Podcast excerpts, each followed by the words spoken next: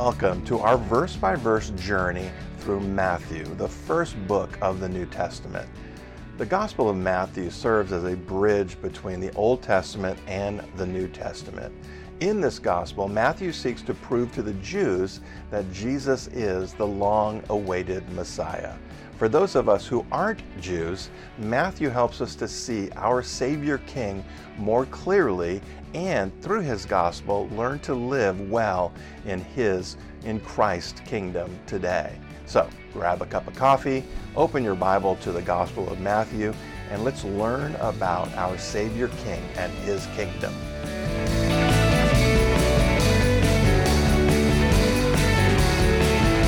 Turn in your Bibles to Matthew chapter 15.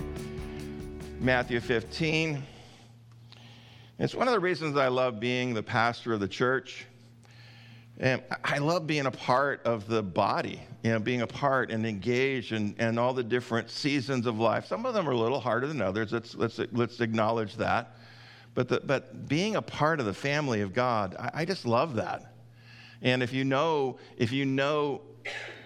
the Rick before Jesus, you'll know how weird that is. How it's a one of those big evidences that God has changed me, because I was not a people person really before. But God does a radical work in us if we'll just open our hearts and let him. We're going to look at a text today in Matthew 15, and I have come to realize as I study the Bible that sometimes I read some things in the Bible and I say, you know what, God, you're a little stingy with the details here. I could like to have seen a lot more information or details about this. And this is one of those accounts today that is like that. So let's pick it up in verse 21.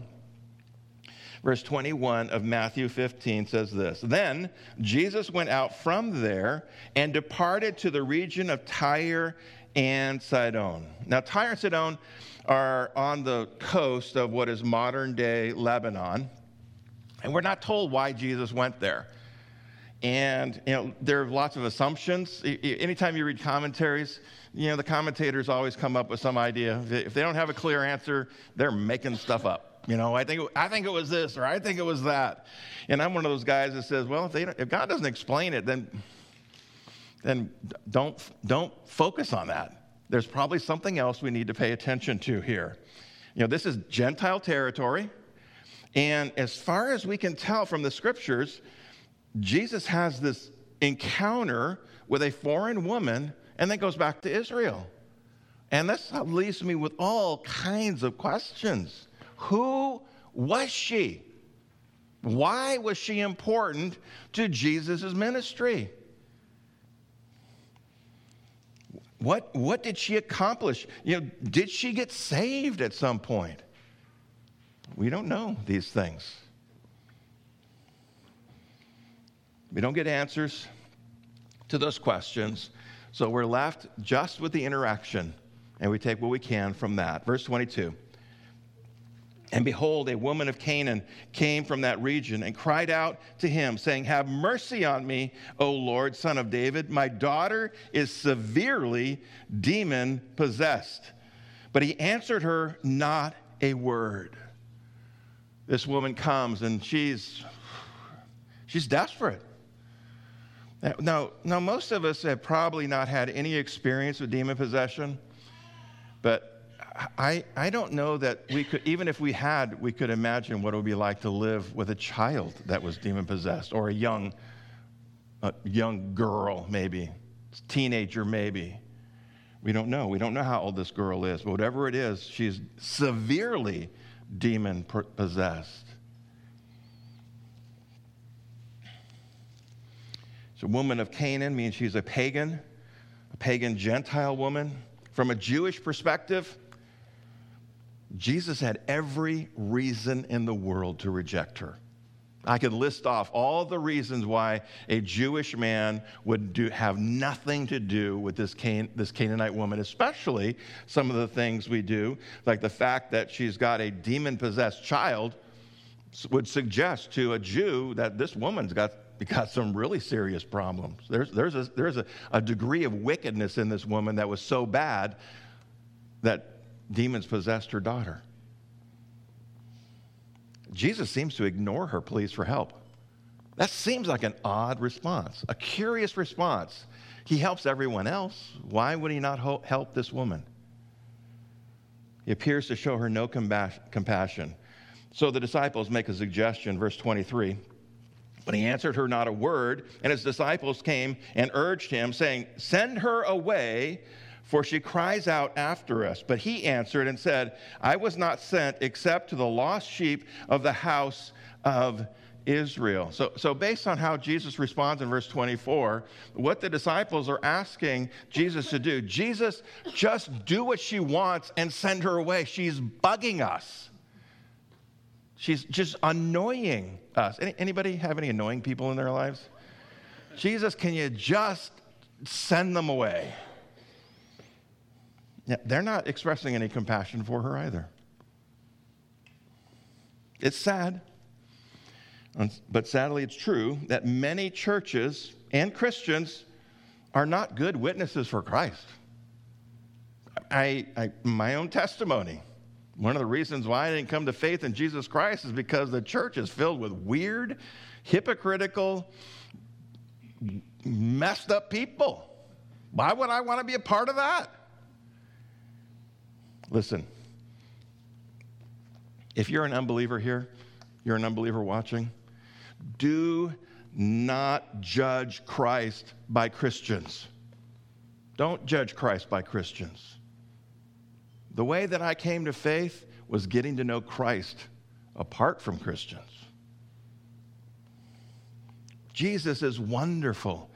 He is kind, he is gracious, he is generous, he is loving, he is merciful. He will never let you down. Christians will. I didn't say may, they will. But Christ never will. Don't judge Christ by Christians. Now, Christians, be better, right? Shouldn't we be better? We should be good witnesses. And those times when we're not good witnesses, we should deal with that. We should repent, and we should get right with both God and with those that witnessed us not being good. Jesus says to them, which I believe this comment was directed to her as much as it was to the disciples, that I was not sent except to the lost sheep of the house of Israel. Jesus is a Jewish Messiah. He came to the house of Israel first. Now, the Bible says very clearly that he intends to save the whole world, but he was going to do it through the Jews. All this anti-Semitism that's going on in the world right now is wicked, hateful, wrong, anti-God, anti-Bible, anti-Jesus, anti-Christian. It's wrong.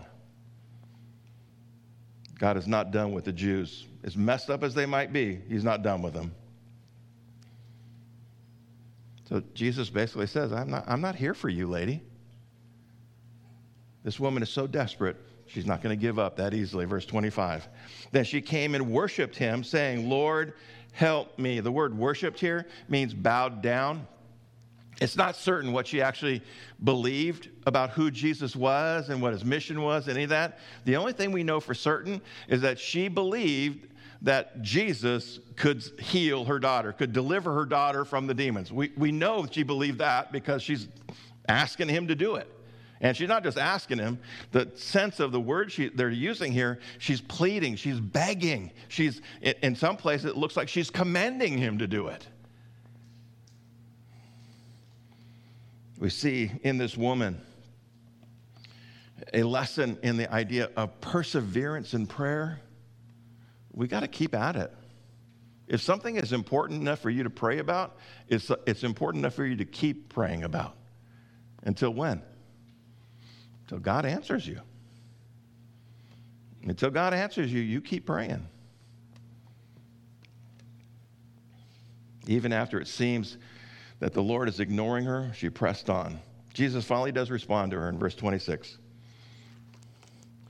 But he answered and said, "It is not good to take the children's bread and throw it to the little dogs."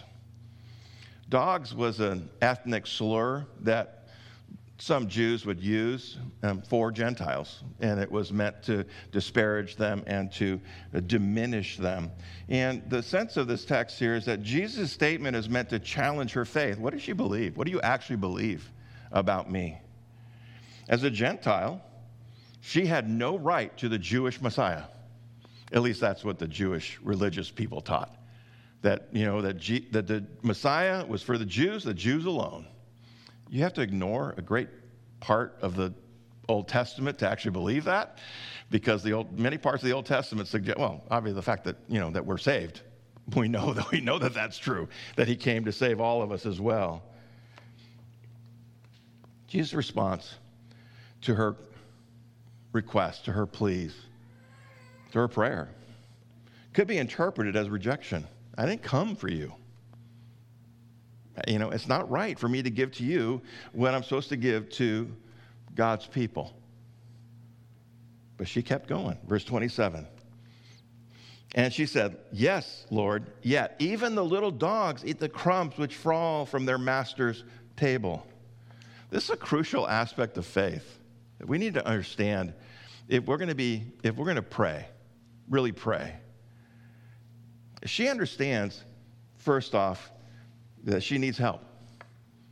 She understands that she can't solve this problem, this situation on her own. And she also understands, as we understand that she doesn't deserve Jesus' help.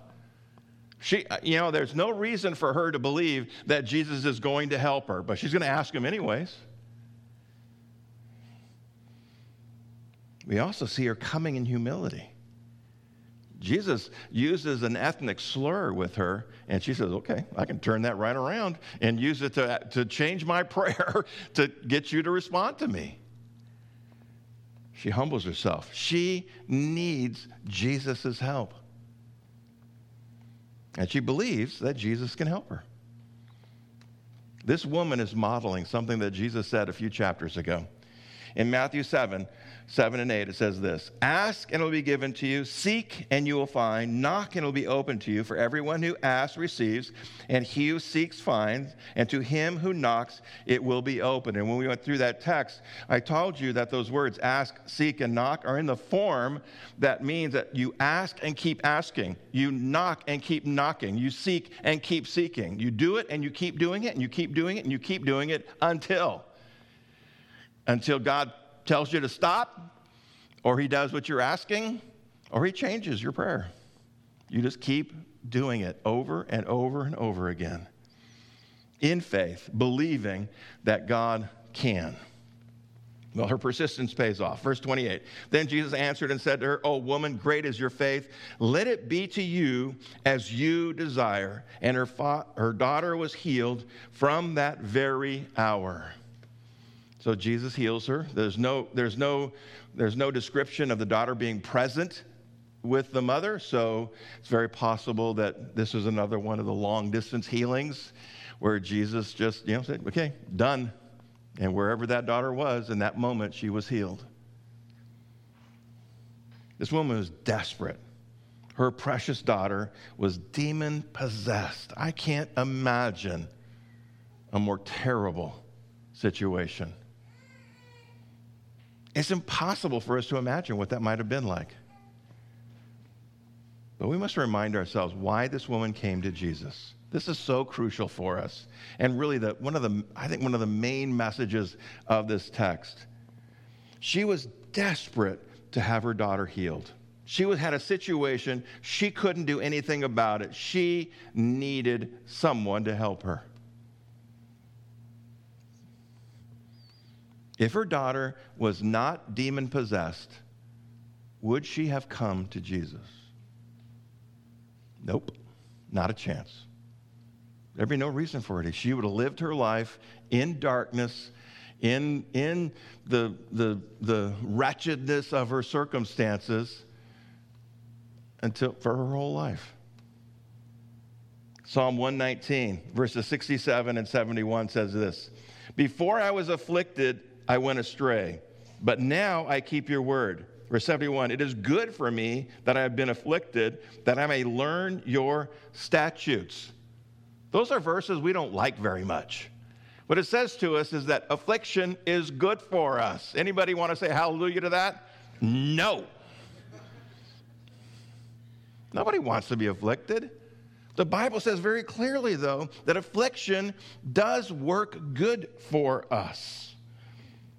Difficult circumstances, they come, right? Can anybody acknowledge, yes, that, yeah, I've had them. We all have.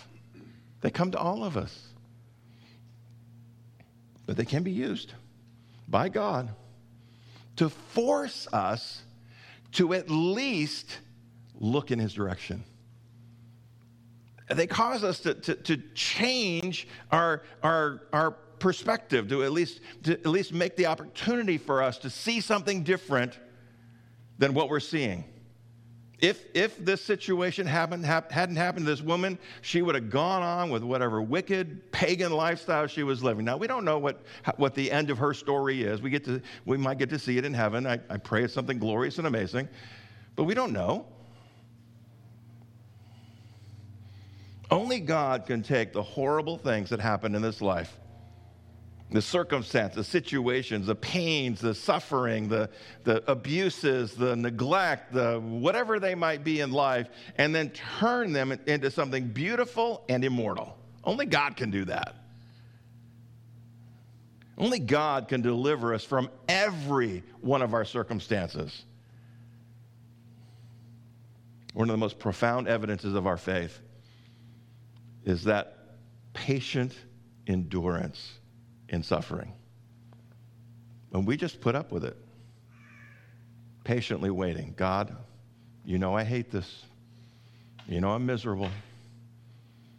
But you are God, and you are going to do something. And so I'm just going to wait. I'll do whatever you tell me to do in the meantime, but I'm going to wait for you to deliver me. I will approach you. I'll seek you. I'll ask. I'll seek. I'll knock. And I'll keep doing it and doing it and doing it. But I'm going to do it patiently, trusting that you are going to do something. James tells us that we should rejoice because of what those things will produce in us. Another one of those verses we have a hard time, being all excited about. My brethren, count it all joy when you fall into various trials, knowing that the testing of your faith produces patience, but let patience have its perfect work, that you may be perfect and complete, lacking nothing. You know why God allows difficult things to happen in you? Because you're not perfect yet. So when bad things happen, when difficult circumstances happen, when people they don't treat you the right way, or they don't say the right thing, or they reject you, or they whatever. There's probably something in you that needs to be fixed. And James says we ought to rejoice when we realize that. This is happening so that I can be better. And if we're at all sensitive to the working of the Holy Spirit in our lives, then we're going to recognize that there is a benefit to whatever I'm going through, even as hard as it might be. The the sicknesses and the ailments and the whatever, the trials, the tribulations, the testings, the temptations, all of those things. Romans 8:28, a verse we're all well familiar with. We know that all things means what? All things work together for good to those who love God, to those who are the called according to his purpose. All things are going to be worked out for good. Do we believe it? Do we believe that that's true? Because if we do, then we'll act like that's true. Trials should make us, as believers especially, but even unbelievers, trials and difficult things, they put us in a place where we can see God, where we can look in the direction of God. If we're just going along with life, everything is going along as normal, we don't look to God. It's not our nature to do that. It's when God gives us a reason to look to him. And sometimes it's not going to be easy. Trials cause us to look in his direction. Trials can wean us from the things of this world. The things of this world are very attractive. We just got done with Black Friday. There's the things of the world are like big in our minds. They've filled up our Amazon shopping carts. I was listening to a podcast on the way in, and that they're saying that this is going to be the best Black Friday in history. People are spending more money than they ever have, even though they don't have any more money. Trials drive us to our knees in prayer. Listen, good health is a blessing. Somebody say hallelujah. If you got good health today, say hallelujah. Praise God. But sickness is better if it drives you to God. Prosperity is a great mercy. If you're prosperous, they don't say anything because the rest of us will be jealous. But if you have prosperity, that's a great mercy that God has done for you. But adversity is better if it brings you to Jesus. Good relationships with others. That's a great joy, right? Hallelujah. I love being in good relationships. But broken relationships are better if that's what it takes to bring you face to face with the Savior of your soul. Listen, God created us to walk in intimate communion fellowship with him. That's what he created you for. He wants to walk with you. He wants to be with you. He wants to work out his life in you and out of you. And if we do that, we experience what Jesus promised us in John 10:10. I have come, they may have life, and they may have it more abundantly. We're called to live a very peculiar life in intimacy with God that is abundant and rich and full. And God knows exactly what it's going to take to get you there. For some, it's going to be an expression of his grace. Others, it'll be an expression of his mercy. For some, it's going to be trials. It's going to be difficulty. It's going to be hard things. And if something difficult is needed, God will not hesitate to bring exactly what you need as an expression of his love. He will bring you exactly what you need. Might even break your back if that's what you need to get, I don't know if he was working on you. I'm just, you're the first thing first tragedy I could think of. Not a tragedy, that's not right. Whatever. She was broken for a while. She's fixed now, so it's all good. I'm assuming God used it for something. He used it for a sermon illustration. Woohoo! Oh. This foreign woman had heard about Jesus and was convinced that he could do something for her that no one else could. And she was desperate to have this something done. She came to him with her need and then humbly but boldly approached him and pleaded with him to heal her daughter. And even after Jesus ignored her, even after the disciples seemed to get frustrated with her, she persisted in her request. And then, once she confessed her unworthiness, I'm not worthy for you to do anything for me, but I'm asking you to do it anyway, Jesus gave her what she wanted, gave her what she needed.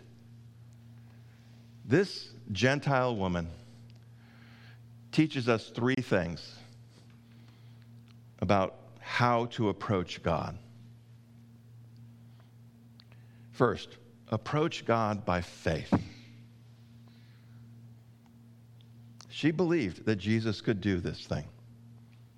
It was impossible. No one else could do it. No one else could even.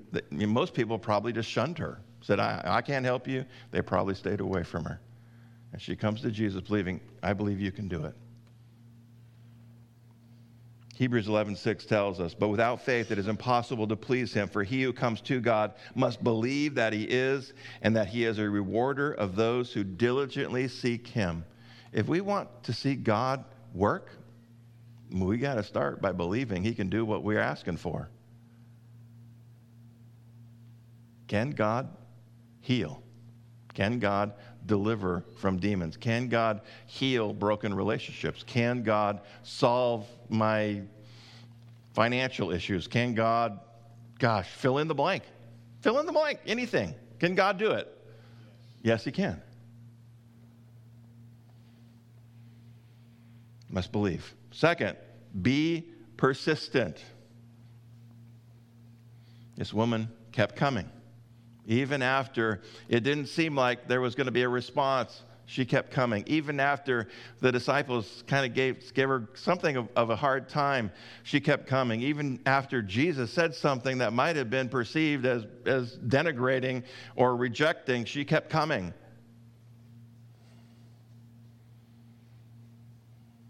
You got to pray. You got to ask, seek, and knock, and keep at it until God responds. The parable of the persistent widow in Luke 18 is a picture of that. We just got to keep coming, believing. God, I believe you can. And if there's a reason why you're not answering me today, okay, just know I'm going to keep asking. I'm going to keep coming. And the Apostle Paul taught us to pray without ceasing. Every time a thought comes, every time the sense of that sense of loss or that sense of pain or that sense of disconnection, whatever it might be, we need to lift our heart up to God. Say, God, you know what I need. And the third, approach God in bold humility. That sounds like an odd phrase, doesn't it? Bold humility. How holy is God? Come on, somebody say it. He is perfectly holy. He is supremely holy. Find an adjective that makes you feel good and add it to that, to that concept. He is absolutely holy. Compared to him, how holy are we? Not very. We're not that holy. Not compared to him.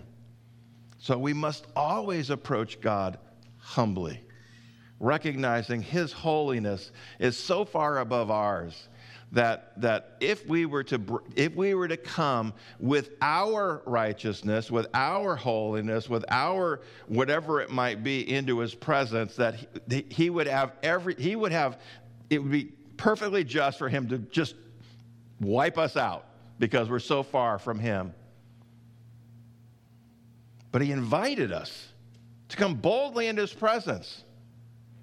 In Hebrews 4:16, it says, let us therefore come boldly to the throne of grace that we may obtain mercy and find grace to help in time of need. We come boldly into the presence of the throne of grace and mercy. We come boldly into the presence of God, not based on our righteousness, because we don't have any, but based on on the righteousness of Christ. That if you're a believer in Jesus Christ, Christ's righteousness is imputed to you. That means it's credited to you, so that when God looks at you, he doesn't see your righteousness. Because if he saw your righteousness, he would have to reject you. But when he looks at us, he sees Christ's righteousness. And when he sees Christ's righteousness, he opens his arms wide and says, come. Just like the baby's coming to me so beautifully this morning. No, much better than that. Nothing in us makes us worthy of such a great privilege of being able to approach God in our time of need.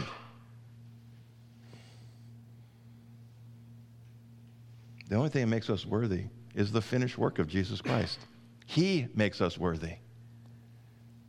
One of the glorious mysteries of the gospel is that Christ makes it possible for us, each one of us, to have a real living relationship with Almighty God.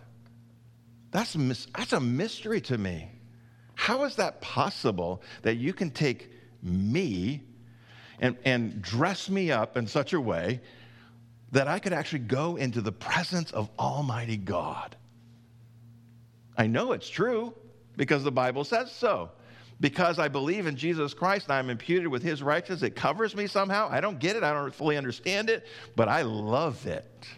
I can now go into God's presence whenever I need to, at any time I need to. I don't have to go to a special church. I don't have to go into a little booth someplace. I don't have to, pay a certain amount of money. I don't have to memorize Romans 8. I can just be a child of God. And now I know. Anytime I want, I go right into his presence. I don't have to get my life right because I go to him to get my life right.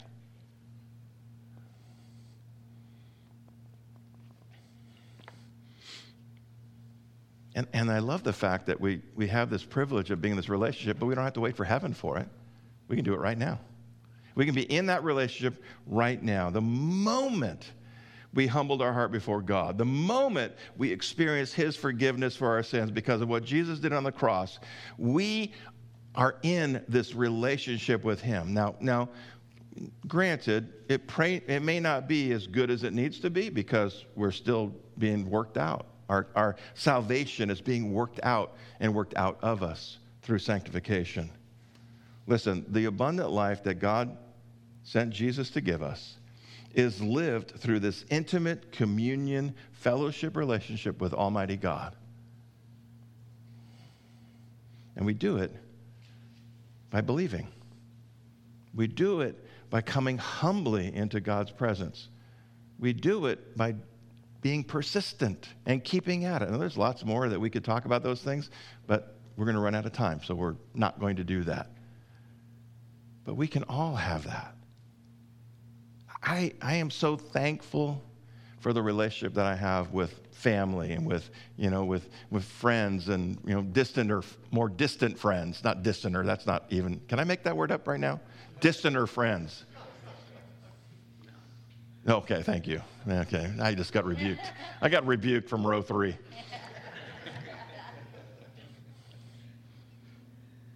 But you know what? I know that all my relationship could be better if I learned to love God better.